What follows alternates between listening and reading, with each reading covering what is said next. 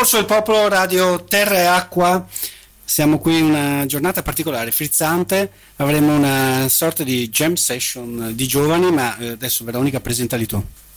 Allora, appunto, la puntata di oggi darà grande spazio ai giovani. Avremo Stefano Molin, cantautore in arte Molins, Paolo Piccolomo, studente, e Federico Dozzo, sempre studente. Seguiranno Lucio Scarpa, produttore cinematografico, Antonio Bortoluzzi, avvocato, e finiremo con Andrea Sartori ed Elisabetta Casaburi, candidati di Terra e Acqua, che parleranno di diversificazione dell'artigianato e lavoro.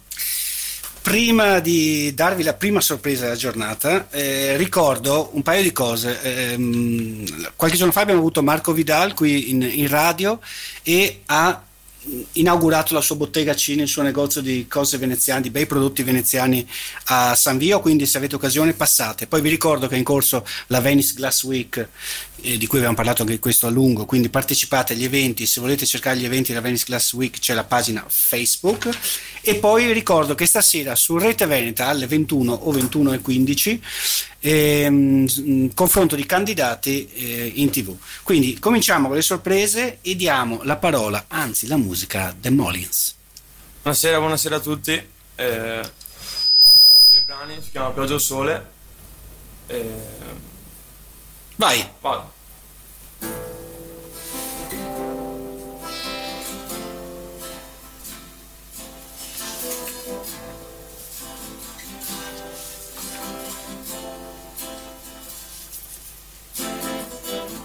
È lunedì mattina. Ancora stanco. È sabato sera. Mentre sono al primo posto nella Rolling Stones, un'infermata, mentre fumo, la mia cama è blu. Mi incamminano i pensieri, ascoltando i miei discorsi.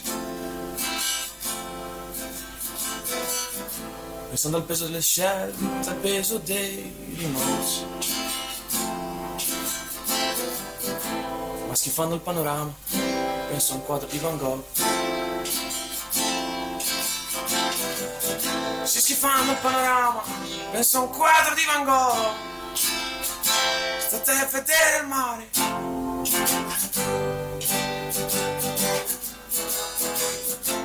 Una giornata di pioggia o di sole. State a vedere il mare.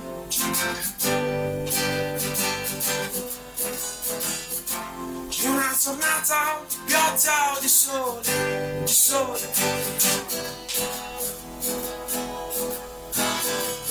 È lunedì mattina. Ancora stanco dal sabato sera. Il viaggio è lungo e freddo mentre sono sopra il bus. Maledicendo il cielo perché grigio e pallido. E mi incamminano i pensieri ascoltando i miei discorsi. A fine mese conto umiliazione non guadagni. Ma schifando il panorama, penso a un quadro di Van Gogh. Si schifando il panorama, penso a un quadro di Van Gogh. Oh, state a vedere il mare. Di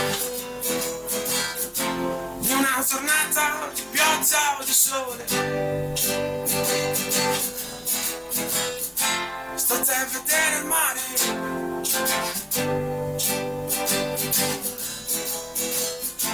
Di una giornata di pioggia o di sole, di sole. Se la mia vita fosse un telefono,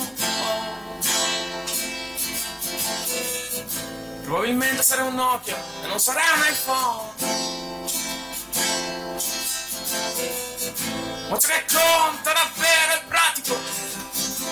Non disperare, non fare il ridicolo. Chi si adatta è veramente libero. Chi dispera vive su un incubo. Sorride e vola come fosse un angelo. Mi colora la tua vita come un quadro di Van Gogh. Si colora la tua vita come un quadro di Van Gogh.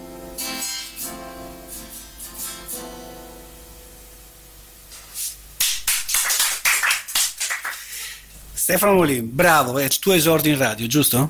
Sì.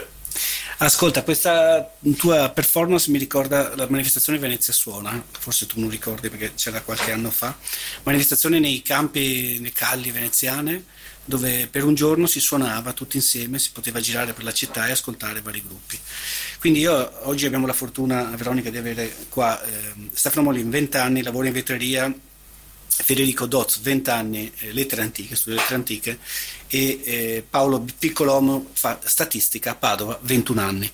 Quindi adesso uno alla volta vi sento. Eh, cominciamo da Stefano che hai suonato. Cos'è che ti manca di più a Venezia?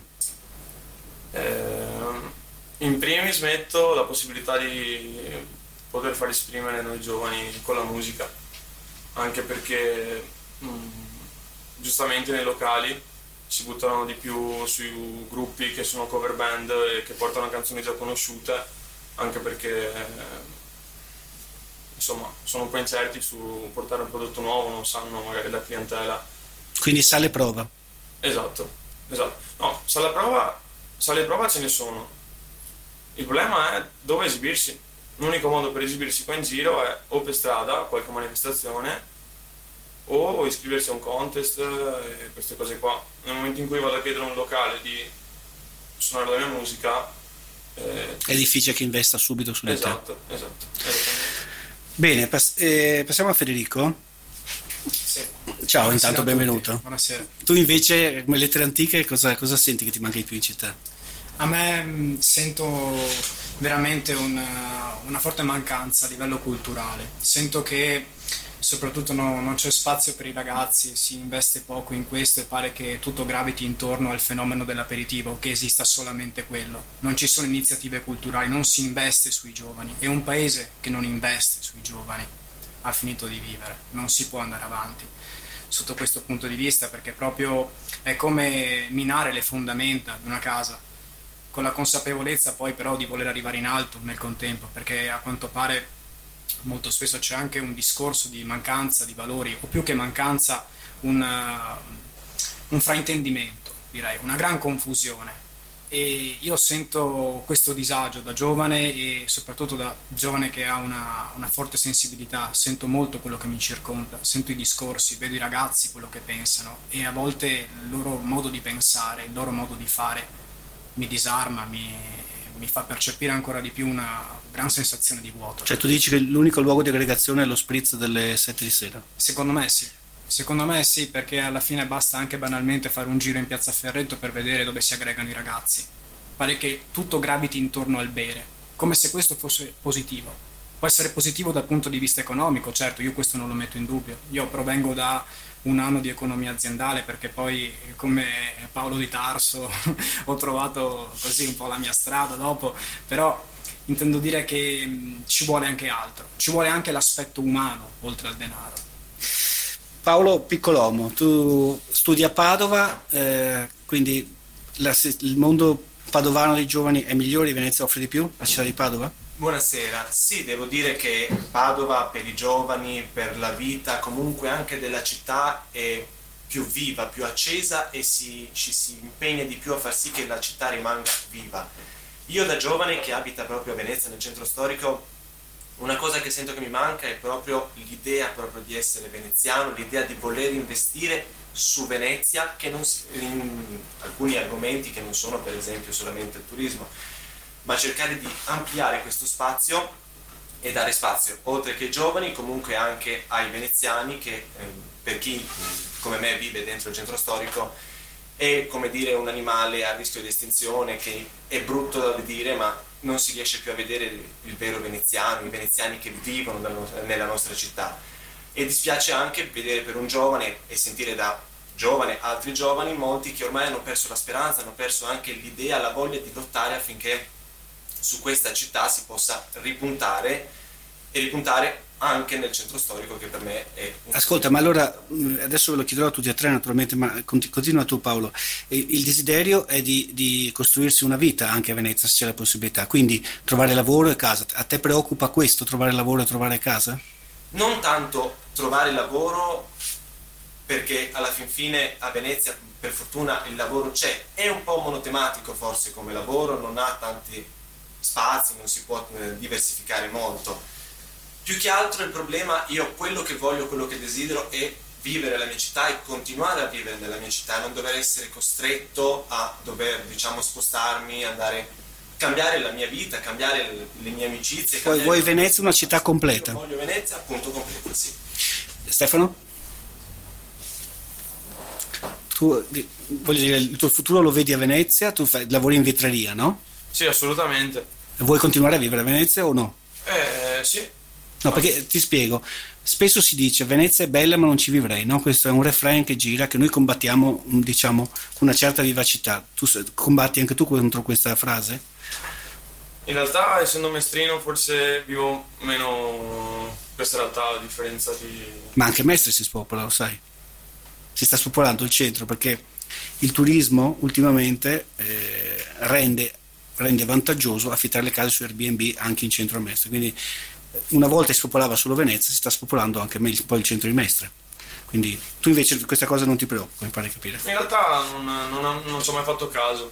Eh, sinceramente al primo posto metterei la, criminalità, la criminalità che, ecco. che, che, c'è a Mestre.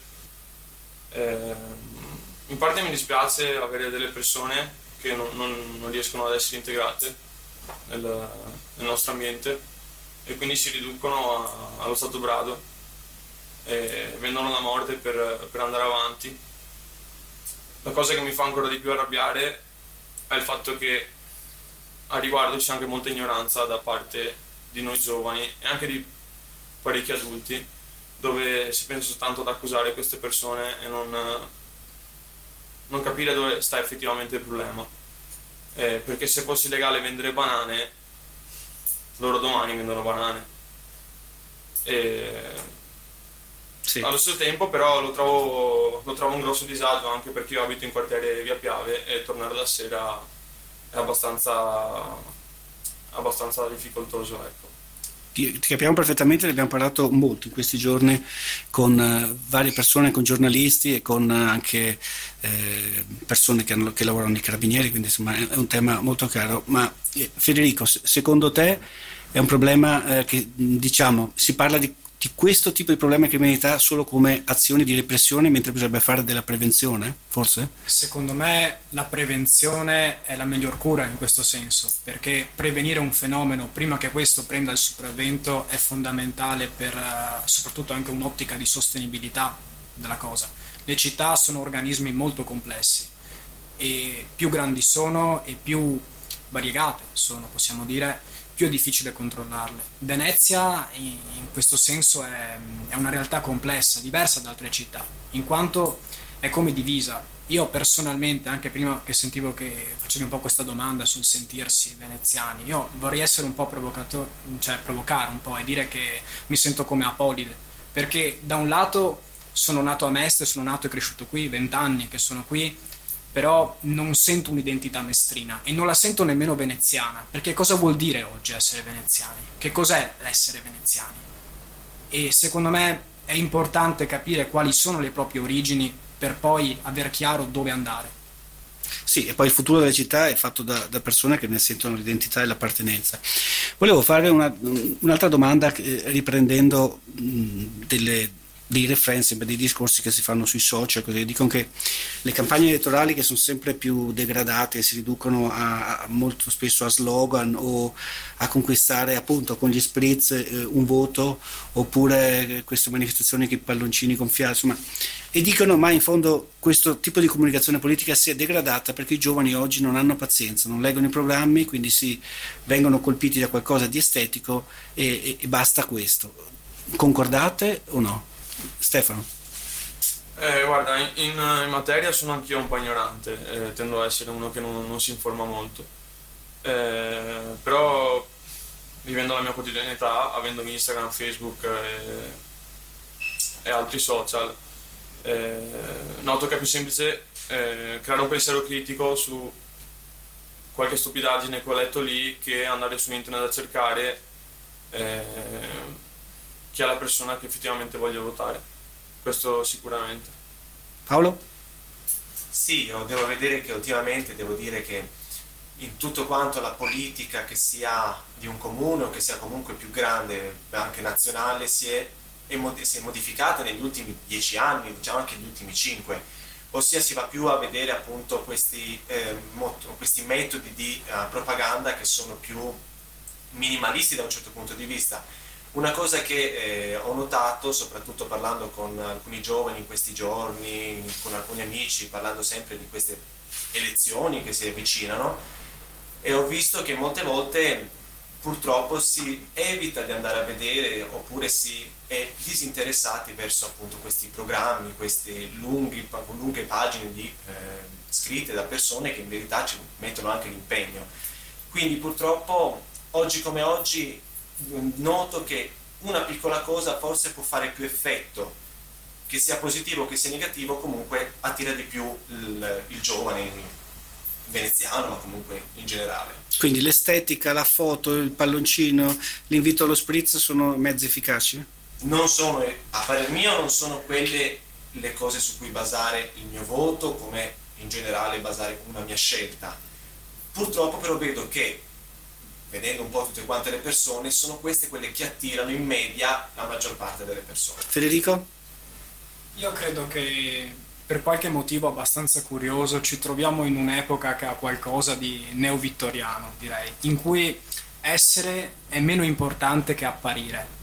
Ormai a livello così sociale, da quanto vedo anche da questo tipo di manifestazioni, questi modi per uh, accalappiare dei voti, conta di più. Bellissimo, so, accalappiare dei voti è bellissimo. Sembra quasi che è più importante darsi un tono, sembrare affabili, essere disponibili quando in realtà di sostanza, di verità ce n'è molto poca. Però questo nessuno lo considera perché la verità fa anche male e nessuno vuole trovarsi a contatto veramente a volte con la verità perché spaventa. E io credo che purtroppo qua si entra nel campo un po' della demagogia, ovvero che si, si prendono, si captano le masse e con questi mezzucci che finiscono insomma per distogliere l'ottica dalle cose più serie, ovvero la politica, la gestione, che sono fondamentali anche e soprattutto nell'ottica economica, se vogliamo parlarla in questo senso. Ok, eh, vi lascio andare con una sola ultima domanda eh, con risposta lapidaria. Non, non voglio chiedervi assolutamente per chi votate, ma il 20 settembre e il 21 settembre andrete a votare? Tutti e tre sì? Bisogna, bisogna, non dovere. Grazie ragazzi e complimenti Stefano per il tuo esordio in radio con la tua canzone. Grazie mille. Ciao ragazzi. E adesso eh, un po', ci sarà un po' di trambusto, ma ehm, facciamo uscire questa, questi ragazzi bravi, intelligenti, eh, che insomma hanno detto cose importanti, hanno toccato temi importanti, non da poco, eh, Veronica. E prende posto eh, Lucio Scarpa, produttore cinematografico, a cui vediamo se ce la facciamo nel frattempo Veronica, se magari ricordi che si può intervenire in trasmissione. Sì, esattamente, volevo ricordarvi il numero con il quale appunto potete intervenire, eventualmente fare domande ai nostri ospiti. Vi ricordo sempre le modalità che possono essere un messaggio audio oppure scritto in WhatsApp o addirittura una telefonata e il numero è il 351 821 5500. Lucio, eh, intanto benvenuto. Grazie, buonasera a tutti.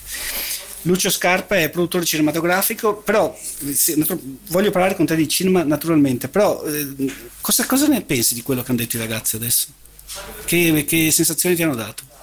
Che sono giovani, che cominciano già a capire bene la, la situazione, Beh, li vedo molto più ottimisti di noi dai, dall'alto dei nostri anni che abbiamo una visione più negativa. Forse nei cicli adesso tocca il ciclo buono.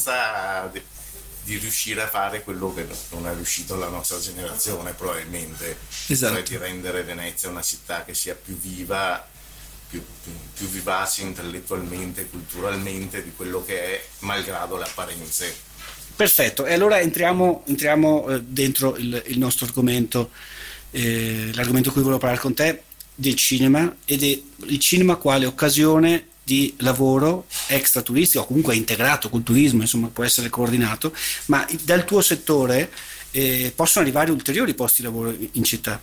Sicuramente, tra l'altro in questi giorni si è in corso la mostra del cinema e si vede che Venezia si è riempita rispetto ai mesi precedenti di persone che restano qui più giorni e soprattutto c'è una gran quantità di persone che lavorano per la Biennale nell'organizzazione della mostra. Ecco, ma la mostra del cinema è un po', diciamo, a volte un'astronave che cala 12 giorni. È possibile allungare questa... È una cosa che ripeto spesso che a Venezia c'è bisogno di produzione culturale e non solo di essere la vetrina di produzioni che vengono fatte da altre parti.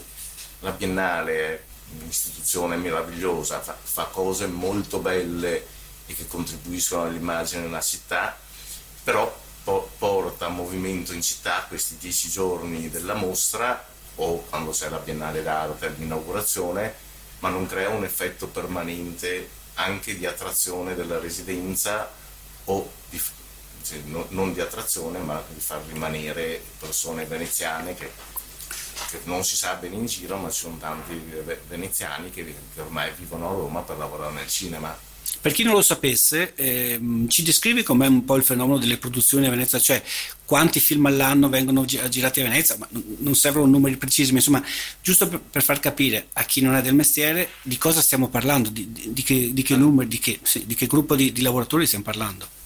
Allora, un fenomeno che fino all'anno scorso era molto molto importante. Sì, pre-Covid naturalmente, chiaramente. Era, tra l'altro stava partendo Mission Impossible. Eh, Però la fanno, Mission Impossible COVID, gira, gira a breve. Tornerà sì. probabilmente già, già, da ottobre con le riprese. Comunque si stanno preparando per ricominciare da dove avevano interrotto Qui ogni anno vengono girati almeno uno, ma spesso anche di più, film di quelli molto importanti, tipo Mission Impossible, quindi grossissime produzioni internazionali che poi verranno viste in tutto il mondo e che contribuiscono a far conoscere Venezia, a metterla nell'immaginario collettivo. E poi c'è una miriade di, produ- di produzioni. Ma ci sono tantissime produzioni di documentari, servizi per la televisione, pubblicità cioè quasi ogni giorno ci sono dei set in giro per la città.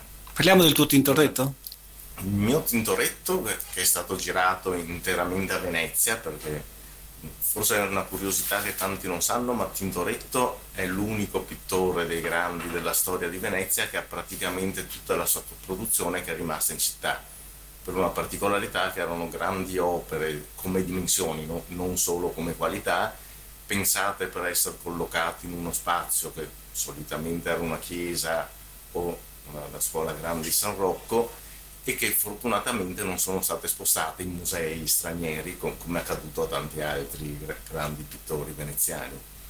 L'abbiamo girata qui, era già uscita la prima versione televisiva il dicembre dell'anno scorso che è andata in onda sia in Rai qua in Italia che su Arte Germania e Francia, è andata anche in Polonia ad esempio, Bene. con un risultato di pubblico che a me personalmente ha emozionato perché ne, nelle prime visioni abbiamo superato il milione di spettatori che per un documentario è un numero molto molto importante. Ci puoi svelare la produzione a cui stai lavorando o no? Non no. ancora perché devo dire un'altra cosa su Tintoretto che abbiamo fatto anche la versione cinematografica che dura un 40 minuti in più che secondo me è molto molto più bella e abbiamo, abbiamo fatto un'anteprima a Venezia ma è pronta per uscire al cinema, ci leggiamo i dati tutti i giorni, appena le sale ripartiranno la faremo uscire. Anche a Venezia? Anche a Venezia di sicuro. A breve? Sei già le date? Noi speriamo per novembre, ma potrebbe essere su uno slittamento a inizio dell'anno prossimo, dipende molto dalla situazione delle sale. Certo. In questo momento c'è un punto di domanda, come per i set, per le produzioni dal vivo in città, ci sono tantissime cose che sono in progetto, film che dovrebbero partire, ma tutti i produttori che conosco, che sento, dicono eh, stiamo aspettando di vedere, confermiamo due settimane prima, tre settimane prima perché c'è questo punto di domanda adesso della riapertura delle scuole, cosa succederà al virus. Senti, ehm, a volte anche insomma, tra di noi abbiamo parlato di possibilità di lavoro che può dare il cinema e anche se abbiamo il Lido, ma poi abbiamo l'ASAC e poi si parlava anche di Marghera come nuovi studios. Sì, che è stata una grande occasione perduta ormai. Di, col Casanova, col Casanova ai eh. tempi del Casanova c'era poi stato uno studio della regione Veneto per fare un'analisi fattibilità per decidere se aprire questo centro di produzione cinematografica, se fosse stata appiodata a Venezia oppure Verona fatto lo studio di fattibilità no, non si è più dato il via al progetto e eh, in quegli anni ha aperto invece un grosso centro a Torino che, che sta funzionando molto bene, che attrae produzioni da fuori, ma soprattutto che ha fatto crescere le produzioni locali, perché una delle cose che secondo me si sottovaluta sempre è che è vero che è importante che vengano gli stranieri a girare Venezia e creano posti di lavoro, perché ci sono decine di persone in città che lavorano esclusivamente su queste produzioni, ma sarebbe ancora più importante avere delle produzioni locali che crescano come stiamo cercando di fare noi con, con risultati discreti ultimamente, ma siamo un po' le mosche bianche nel settore. Invece la produzione cinematografica in questo caso, ma quella culturale in genere, potrebbe essere un'attrazione molto forte per la città. Oltretutto Venezia è una città dove qualsiasi uomo diciamo, di cultura, d'arte al mondo verrebbe molto volentieri. O a vivere per sempre o magari a fare una residenza di tre mesi, sei mesi, cioè potrebbe diventare un polo d'attrazione anche per corsi di formazione specializzati, nel senso che certo. uno studente cinese o o vietnamita venezuelano verrebbe molto volentieri a fare una specializzazione qui a Venezia se si offrisse una formazione di alto livello. Ecco. Allo stesso modo lo studente verrebbe anche il docente, cioè un Woody Allen che viene qua in vacanza, mi si propone di fare una scuola di regia a Venezia, secondo me accetta di corsa. Ecco, ma queste sono belle idee mm, che eh, per essere realizzate hanno bisogno di una visione, no? E tante volte discutevamo che ci troviamo di fronte a una discussione politica un po' degradata.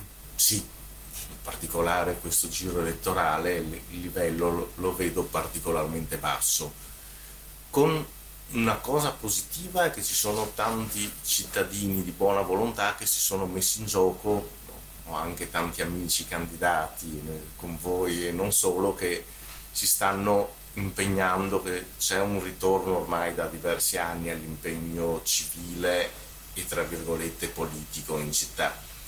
La classe politica cittadina secondo me ormai è ridotta ai minimi termini con un livello bassissimo, un po' perché la politica è stata per anni vista come un'occupazione di cui vergognarsi e un po' perché la città stessa no, non ma- mantiene i suoi, tra virgolette, sempre cervelli in città ma li fa scappare per le poche opportunità che offrono. Un giovane qualificato difficilmente trova un lavoro che gli permetta di vivere bene a Venezia se non scende a compromessi.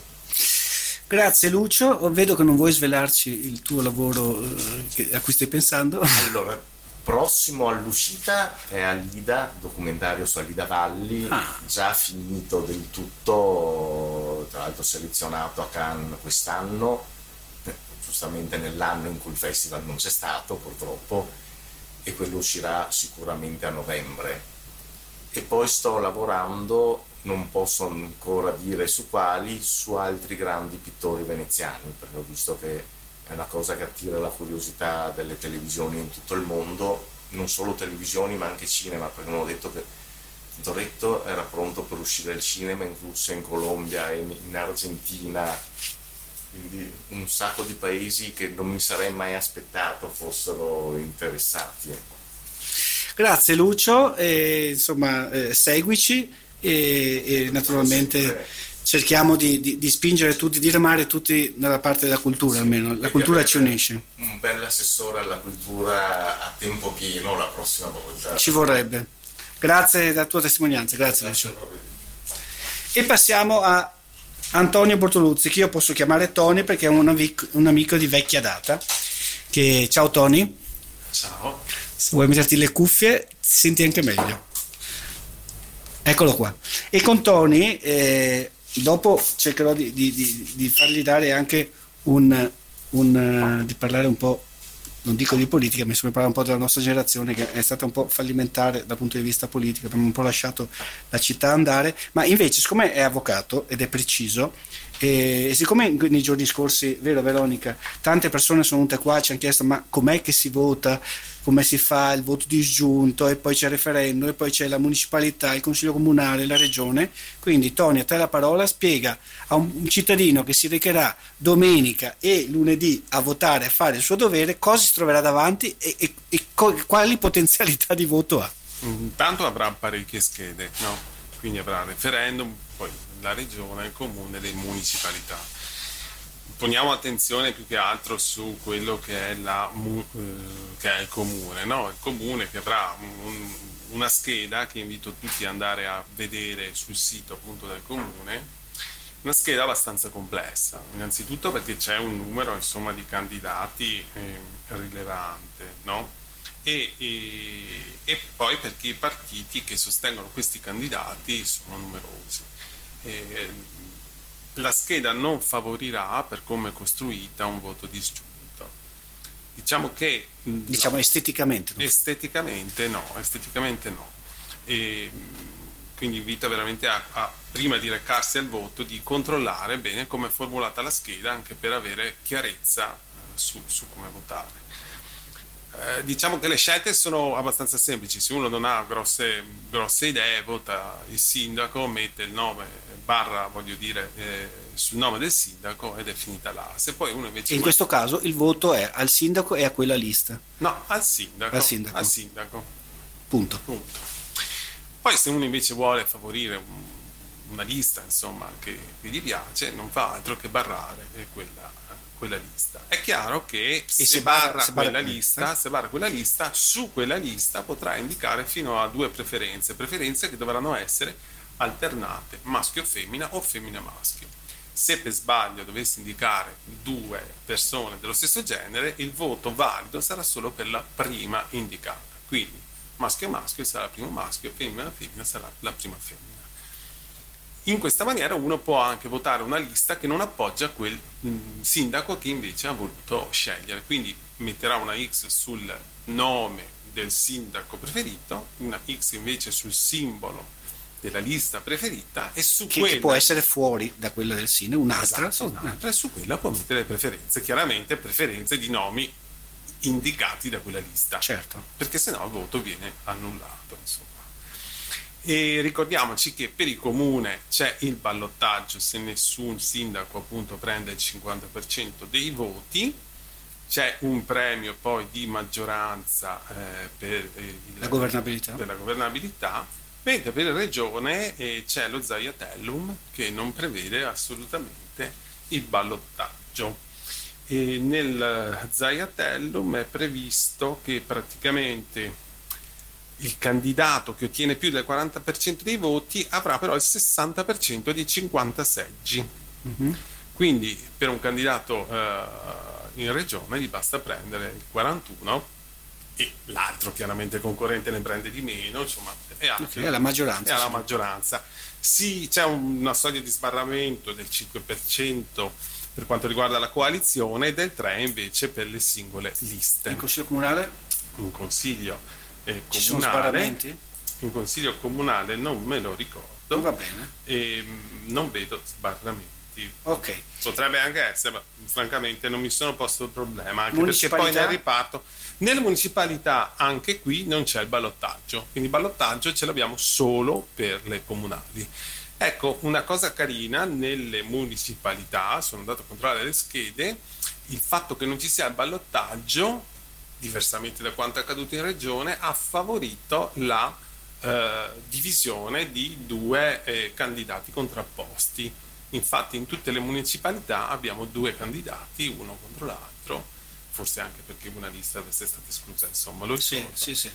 E quindi sarà molto più semplice, insomma, scegliere... Ma si può fare il voto disgiunto che municipalità? In municipalità si può fare il voto disgiunto. Quindi si può votare il presidente di municipalità di una lista certo. di un gruppo e dare le preferenze sì. su un'altra lista di un'altra cosa. Sì, questa era una questione che era stata trattata la volta scorsa e, e non mi sembra che Veronica, ci vuole uno studio qua, prima che ci prepariamo prima di andare a votare. E un'altra cosa carina, sicuramente. Ricordiamo che si vota anche per referendum. C'è il referendum, vabbè, il referendum è molto semplice. Ricordiamoci che questo è un referendum che non prevede il quorum. Quindi qualsiasi risultato sarà quello. Dicia, diciamo, eh, diciamo di sì. Il risultato è confermativo di una legge di modifica costituzionale. Quindi sarà una domenica complicata, però tutti questi domenica voti, e lunedì. e lunedì fino alle 15 mi pare. Sì. Eh, però tutti questi diversi voti faranno sì che magari tanta gente va a votare uno interessato alla regione, però Eh. vota anche il comune. Forse sarà un'affluenza, un'affluenza sì, alta. Mm, Vorrei ricordare che alle scorse eh, comunali l'affluenza, eh, soprattutto al ballottaggio, è stata inferiore al 50%. Ecco. E quindi il sindaco è stato espressione di una larga minoranza Ok, degli aventi diritto al voto. tutto chiaro. Ehm, Tony, eh, da- dal punto di vista eh, dice, diciamo sociale, non neanche politico, sociale, eh, noi abbiamo vissuto, siamo una generazione che eh, ho la sensazione che sia stata un po' esclusa da, da certi giochi di- diciamo di, di- di potere, sia come classe dirigente che politicamente. È stata colpa nostra o ci hanno tenuto fuori? Eh, io penso che per la maggior parte sia mh, colpa della nostra generazione, che non ha voluto sporcarsi le mani, Cioè non abbiamo voluto metterci in gioco. assolutamente. Un, po', un po' anche per ignavia oppure per la consapevolezza di non poter arrivare a certi risultati e un po' anche perché nell'indole, voglio dire, del veneziano, quella di lamentarsi piuttosto che di fare e di invidia. Ricordiamoci che il tessuto proprio di Venezia è tale per cui si evita di entrare nello stesso accesso appunto perché si è troppo contigui, quindi c'è un numero spropositato di porte rispetto agli edifici. Questo da un lato consente una certa tranquillità d'animo ed evita le beghe condominiali, ma dall'altro comporta anche l'invidia eh, di- di- delle persone perché vivono a strettissimo contatto. È un'immagine simbolica molto forte, cioè c'è un grande individualismo, Sì. confermato E- dal numero delle liste che è presente. Non solo, ed è confermato anche se uno va a studiare le preferenze. E a Venezia eh, le preferenze sono molto minori rispetto a quelle che vengono invece espresse a Mestre, a Marghera, a Faro. Preciso a Venezia, non centro storico, perché Venezia è Venezia. Benissimo, infatti su questo concordiamo. E, mh, ma tu ritieni che in qualche maniera ehm, l'evoluzione che, ha avuto, che hanno avuto le città sia un'evoluzione determinata dal fatto che l'economia più facile da inseguire era quella del turismo? E, mh, diciamo che sono state inseguite due economie facili, cioè quelli di una, eh, di una certa industrializzazione che poi è andata a morire e quella del turismo ehm, non di qualità ma di quantità. Eh, noi viviamo un paradosso, cioè quello di costruire le, gran- le navi più grandi da crociera e però di non volerle nel nostro porto e soprattutto di non ragionare la nostra città come quello che è un porto. È un porto, una città medievale, però che ha una struttura per Ma un altro è- tipo di grandezza. Ma non è un cimitero. No, non deve assolutamente diventarlo un cimitero, giustamente. Però le navi devono essere compatibili Io- con, con la città. Sì, voglio dire, però è inutile che noi le costruiamo e poi non le vogliamo. Allora non costruiamo. E beh, ma le, costruiscono anche per, per altri porti, no? per altre Eh, però è come, è, come, è come produrre della spazzatura e volere che qualcun altro se la prenda. Però è un, è un fatto fisico che Venezia un certo numero, un certo tipo di navi non può ospitarle. Sicuramente. Ci sono dei, dei limiti Ba- fisici. Basta, vedere che la determinazione del sollevamento della paratia a 130 cm attuale è dovuta con un accordo con il porto. Quindi il porto comanda, ma al tempo stesso è la città. Esattamente, questa cosa del, dei 130 è veramente particolare perché noi siamo cresciuti ehm, siamo tutti post 66, siamo tutti 66, 67 e siamo cresciuti fin da piccoli con questa idea che si, si, dovrebbe fare qualcosa per Venezia. Allora o aiutiamo la gente che ha avuto danni eh, o creiamo una grande opera. Ha vinto l'idea della grande opera, questa grande opera ci avrebbe dovuto difendere già da molti anni, stiamo ancora aspettandola, doveva difendere Venezia a 100 cm, poi a 110, adesso si parla di 130. 130 diciamo che una 30% della città è sotto acqua. Sì, sì, ma poi 130 vuol dire che la alzi due o tre volte l'anno. Qualcuno sostiene che oggi il limite di 130 sia dovuto a un problema tecnico delle, eh, delle paratie, cioè di quanto ci mettono ad alzarsi.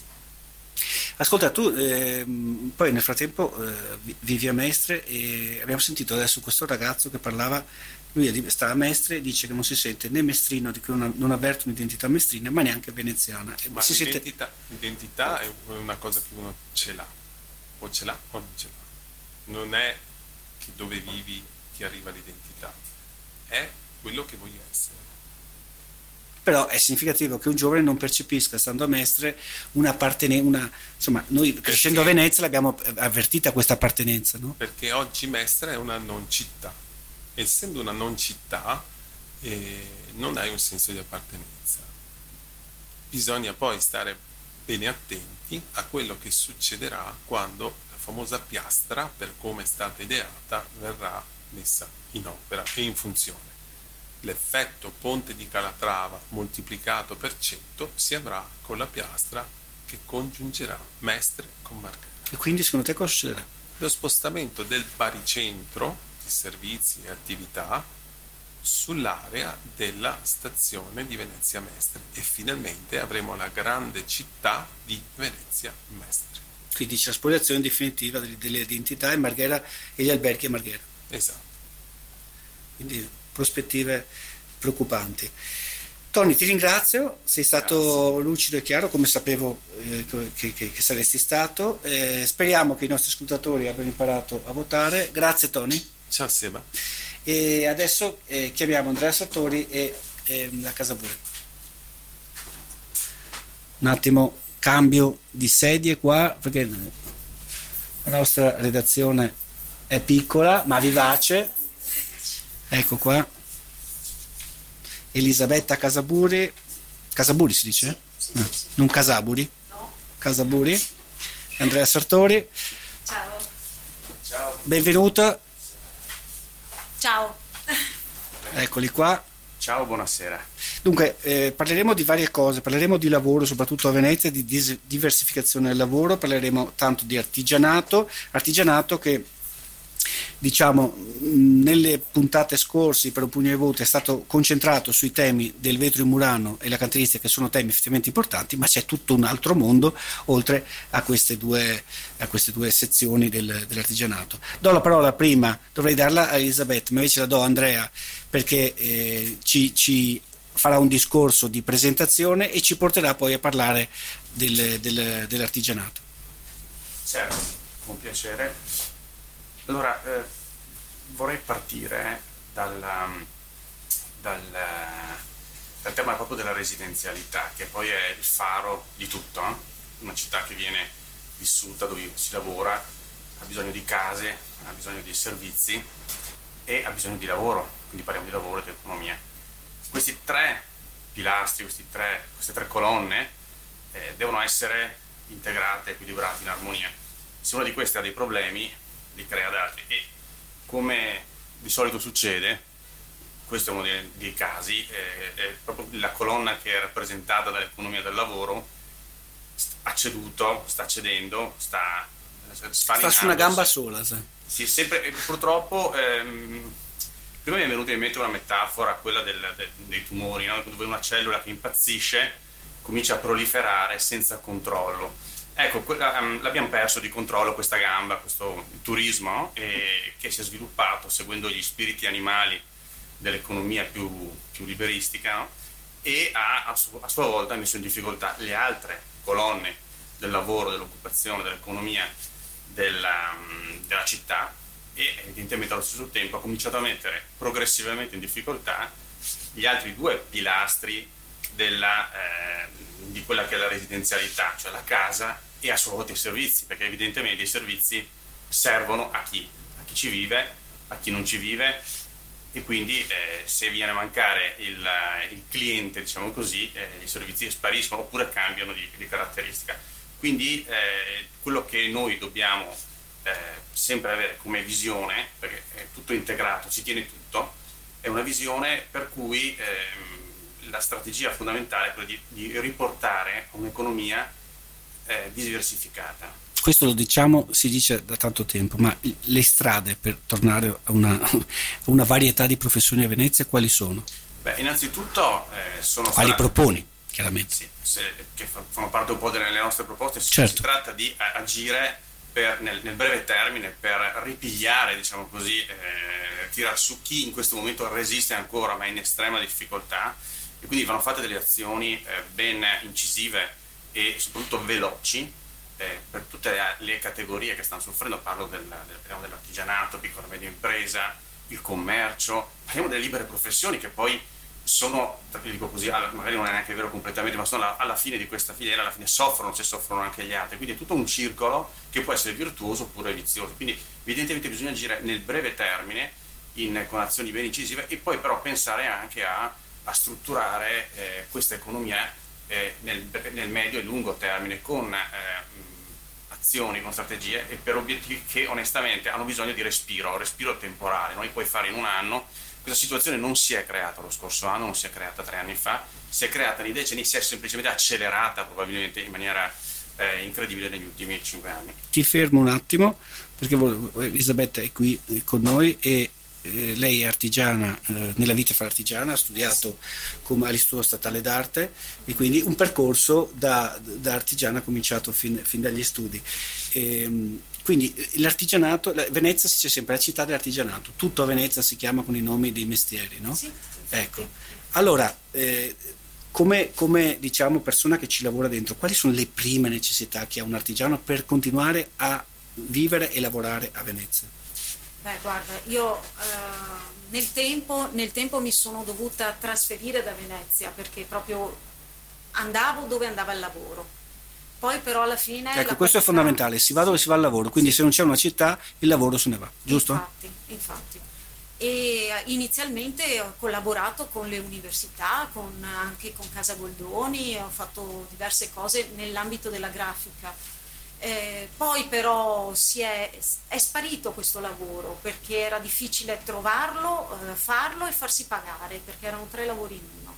Di conseguenza mi sono trasferita nel mitico nord-est eh, dove sembrava si potesse fare la qualunque e invece poi mi sono resa conto che anche lì era molto difficile per una donna e quindi al prima, alla prima occasione sono voluta tornare a Venezia dove respiravo più un'area di cultura anche se poi ho lavorato molto anche con l'Ascom eh, di Venezia, con l'Ascom Commercio e, Ma tu lavori nel settore della legatoria? Sì, sì. Poi mi sono riciclata. Eh, alla fine mi sono stufata di rincorrere il lavoro, ho detto mi apro la mia bottega dove faccio le cose che piacciono a me e ho ri- rispolverato la mia passione per la carta e quindi la carta, l'origami, la legatoria e ho fatto oggetti di uso comune con la collaborazione dei miei clienti perché io quello a cui tengo eh, di più non, è, non sono proprio clienti, sono dei committenti eh, delle persone che vengono eh, perché hanno visto qualcosa nella mia vetrina e eh, parlando nascono eh, le cose. Nei giorni scorsi, non so se hai avuto occasione, abbiamo ospitato Gianni Di è direttore di Confartigianato, abbiamo ospitato eh, Luciano Gambaro di mm, Promovetro e eh, hanno detto togliamoci dalla testa l'idea che Venezia possa tornare quella degli anni Ottanta sostanzialmente, però, però eh, tra il lavoro remoto e una visione intelligente Venezia può tornare a essere un grande polo artigianale. Concordi? Sì, assolutamente. Eh, l'unica cosa è che dipende sempre da dove si parte. Secondo me si deve partire sempre dalle persone, eh, non dalla città. Perché sì, la città è un involucro, allora se lo vediamo come un involucro eh, deve adattarsi un pochino eh, l'uno e l'altro, sia la persona che il, la città, alle esigenze. Eh, quello che io ho notato è la mancanza di spazi, ma non perché non ci sono, perché non vengono dati e non vengono soprattutto trovati quelli giusti. Per esempio, ma spazi per lavorare o spazi per, per eventi? Per lavorare e anche per gli eventi, perché poi alla fine quando si lavora e si crea un progetto si arriva alla fine e lo si deve presentare alle persone e quindi creare degli eventi per presentare questo progetto che è cresciuto, nato e cresciuto, eh, si ha bisogno di grandi spazi e quindi qua ecco che il lavorare insieme, in sinergia, vari tipi di eh, artigiani sarebbe importante, ma dove si trovano? In passato, eh, se non sbaglio, ormai una quindicina di anni fa si è fatta quell'operazione a San Cosme e Damiano alla Giudecca. Come sì. la vedi quell'operazione?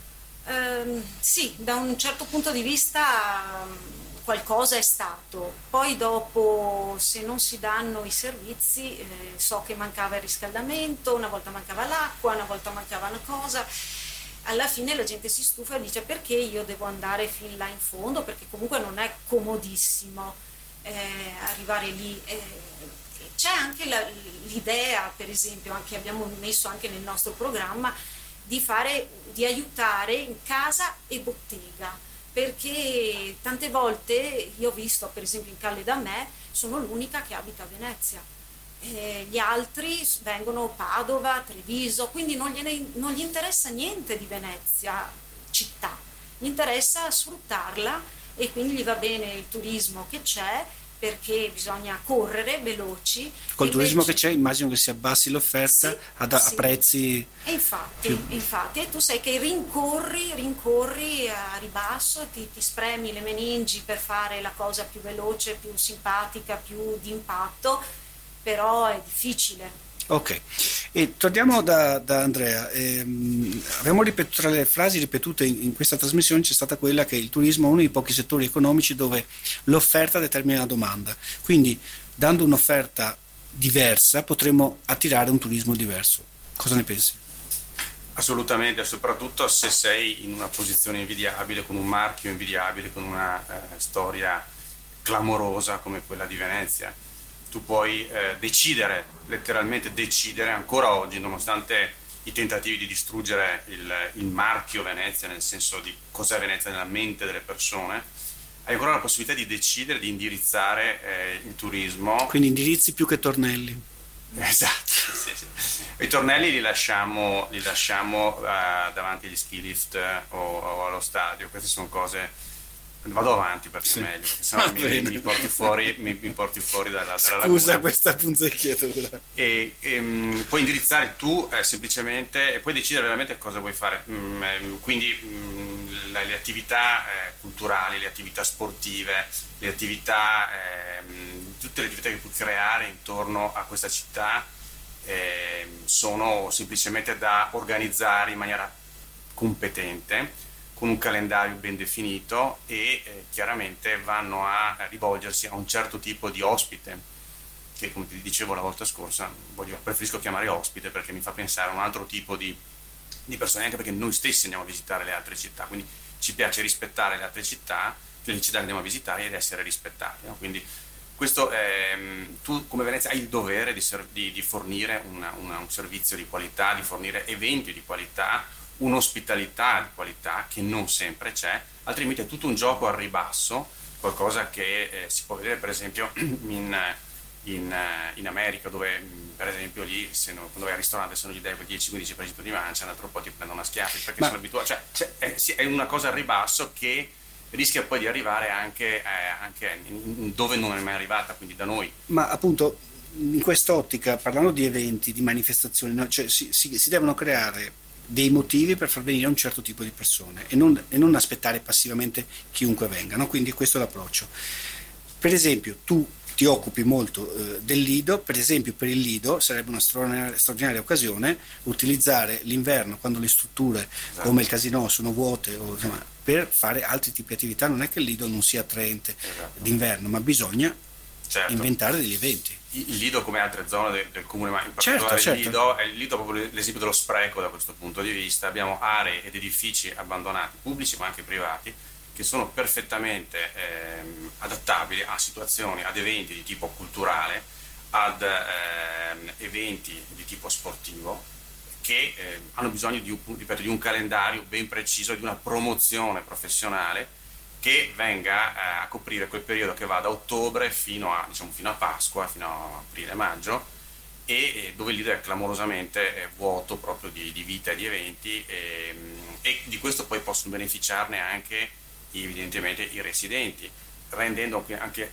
più attrattivo il lido per viverci e per esempio gli edifici abbandonati possono essere anche utilizzati come centri direzionali di, di co-working, eh, questo è un, è un, aspetto su cui noi dobbiamo puntare clamorosamente, disperatamente, perché è una cosa che ci serve, perché noi abbiamo bisogno di spazi per lavorare, gli artigiani, i, i piccoli imprenditori, le start-up, le persone che hanno un lavoro lontano da, da, da, dal Lido, da Venezia o, o, o, o da Mestre, e che hanno bisogno di essere sul posto per lavorare e per vivere, se no eh, diventa difficile. Quindi non è più un problema di dove vivi, è un problema di dammi, dig, digitalizzami il posto, i, i, luoghi e permettimi di lavorare dove vivo, vicino. E questa è la chiave di volta che ci ha insegnato, che abbiamo, che abbiamo visto e abbiamo imparato in questi mesi per altri versi piuttosto complicati. Elisabetta, cerco di, di, di trascinarti su, su, un lato del, del, ragionamento a cui voglio arrivare. E qualche giorno fa eh, ha aperto a San Vio Bottega Cini, no? Marco Vidal ha messo insieme una serie di diciamo, artigiani di livello veneziani e eh, è stato qui con noi, ne abbiamo parlato, io sono stato per Bottega Cini e, e poi l'idea successiva era quella, ma perché non, fa, non apriamo dei fonteghi di produzioni veneziane nelle capitali europee? No? Cosa si potrebbe fare? Ci vuole visione. Torno indietro ma questo tipo di, di, di, produzione veneziana, perché voglio dire a Venezia uno viene, no? E viene, Venezia è una vetrina per tanti prodotti che sono fatti altrove, no? Invece è importante essere non solo vetrina per fatti altrove, ma vendere i propri prodotti. Venezia potrebbe essere un percorso delle meraviglie per gli acquisti. Certo. E, e torniamo indietro ancora. Io ricordo grandi manifestazioni, per esempio de, sull'antiquariato, interi palazzi presi e delle manifestazioni sull'antiquariato, oppure dei mercatini nei campi, così. Cioè, tu come la vedi questa rinascita di offerta, di, di, di un'offerta che fa pensare al turista vado a Venezia perché posso fare degli acquisti che in altre città non faccio? Sì, infatti eh, la cosa sarebbe la cosa ideale perché eh, avere proprio un polo, un polo dove ci sono tutti gli artigiani o tutte le professioni che possono in qualche modo compenetrarsi e collaborare. Eh, sì, Bottega Cini, eh, una bellissima bottega eh, che ospita diversi artigiani, eh, conosco chi ha cominciato questa cosa, però ecco, l'importante sarebbe che non si finisse a fare i soliti, perché allora sì il vetro, sì la cantieristica che è importantissima, eh, però esistono anche gli altri, le altre piccole Ma si potrebbero fare più botteghe, più sì, esempi, no? Ecco, piuttosto fare dei percorsi, dei percorsi che, virtuosi che, che, che, portano le persone a seconda delle proprie passioni o, o, magari anche ispirati da mostre o da eventi, la Biennale, c'è la Biennale Arte, la Biennale Cinema, ci sono tanti spunti, compreso il carnevale, che in quel momento, in quel periodo, eh, vede fiorire le, le, i negozi che, che, producono maschere e anche vestiti. Eh, eh, prendere da quello, cioè, non serve andare a inventarsi grandi cose, serve prendere quello che si ha e farlo collaborare. Vedendo, vedendo il, um, i movimenti turistici eh, degli ultimi anni, eh, è evidente che eh, se noi facciamo un esempio di un turista medio che viene a Venezia, che sta qualche ora, perché poi non dorme, sta qualche ora, se vediamo come sono cambiati gli esercizi commerciali, ci sono sempre più pizze al trancio e gelati e invece un arretramento dell'artigianato veneziano. Quindi bisogna intervenire sul numero di turisti, sulla qualità dei turisti, sul, sugli eventi, cioè noi oggi abbiamo davanti questo fiume, cioè abbiamo nella Venezia pre-Covid naturalmente, avevamo questo tipo di turismo. Io ho la sensazione che ci sia eh, un po' una discussione in città forte tra chi vuole che tutto ritorni esattamente come era prima e chi dice no, il Covid e questa Venezia straordinaria. A proposito, colgo l'occasione per dire che a Bottega Cini c'è Venezia anno zero il video ehm, che ha vinto al concorso Pasinetti di eh, Andrea Morucchio, un video incredibile su questa Venezia diciamo distopica e, e quindi eh, torno C'è chi vuole la Venezia pre-Covid, quindi ogni anno un milione in più di turisti, mille abitanti in meno, oppure chi dice il Covid è stata una grande occasione per dire ragazzi, guardiamoci negli occhi e decidiamo un futuro diverso. Sì, qui rischiamo di, eh, di entrare in una, in una, discussione, in un dibattito senza fine mentre la malattia avanza.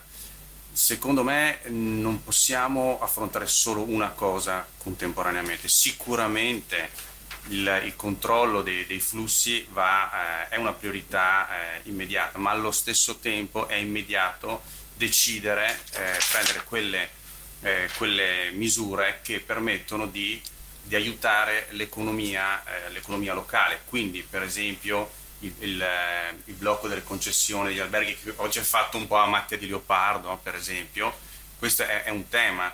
Un altro tema è quello di, degli immediati sgravi fiscali per aiutare chi oggi è in, in difficoltà, perché mentre noi blocchiamo i flussi turistici non guardiamo il commerciante, il piccolo imprenditore che annaspa letteralmente, non ha più liquidità, cosa fa?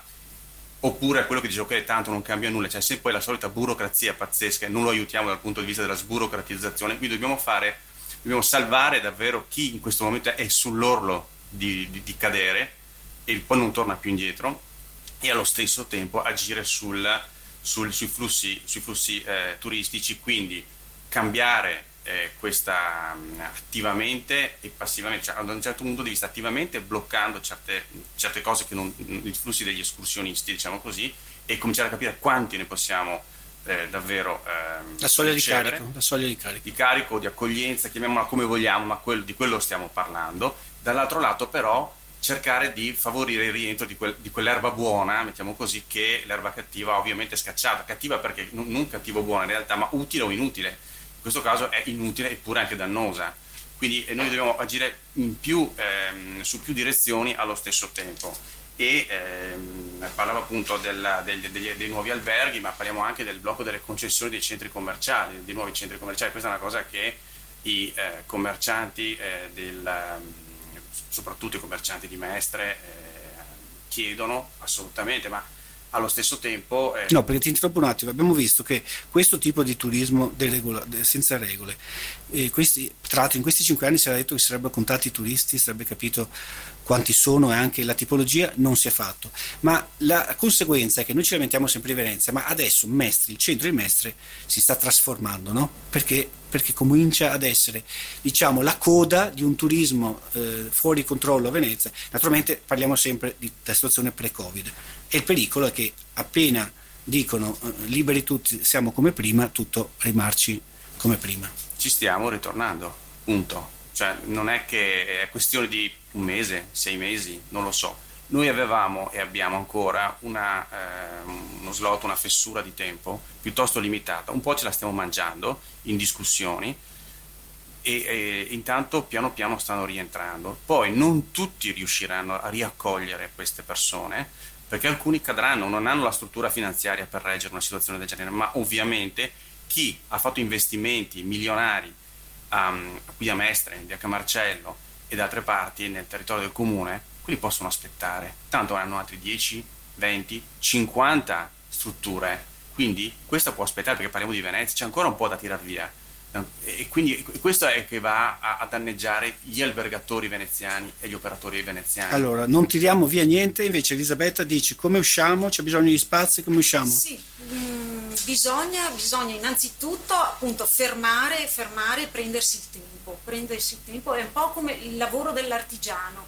Non puoi prendere e fare meccanicamente, devi ascoltare, infatti abbiamo due orecchie e una bocca, non a caso, e, e ascoltare e prendersi il tempo per fare un passo alla volta. E allora cominciare dai ragazzi che li stanno mandando via perché ce ne sono pochi e quindi eh, le scuole chiudono, o, oppure come succede, vedo mia figlia, che eh, il liceo musicale non sanno dove piazzarlo e hanno cercato in tutti i modi di mandarlo persino a Marghera o chissà dove, quando invece devono stare vicino ai teatri, vicino alla Fenice, vicino al Benedetto Marcello. E quindi bisogna assolutamente stimolare e dare gli spazi a questi ragazzi perché possano esprimersi. E, e, da là poi vengono tutto un circolo virtuoso, nel senso che eh, c'è la scuola, c'è bisogno dei libri, c'è bisogno dello sport, c'è bisogno di fare la spesa e tutto questo verrà in conseguenza casa e bottega. Io vi ringrazio, siamo un'ora e quasi 4 minuti e 38 secondi e oggi è una puntata eh, frizzante, con, aperta con eh, questi giovani, con la musica e poi abbiamo avuto il produttore cinematografico, un avvocato che ci ha spiegato come votare, Andrea Sartori e Elisabetta Casaburi che eh, si candidano per Terre Acqua e hanno le loro proposte, le avete sentite. Ci sentiamo lunedì. Grazie. Grazie, Grazie. ciao.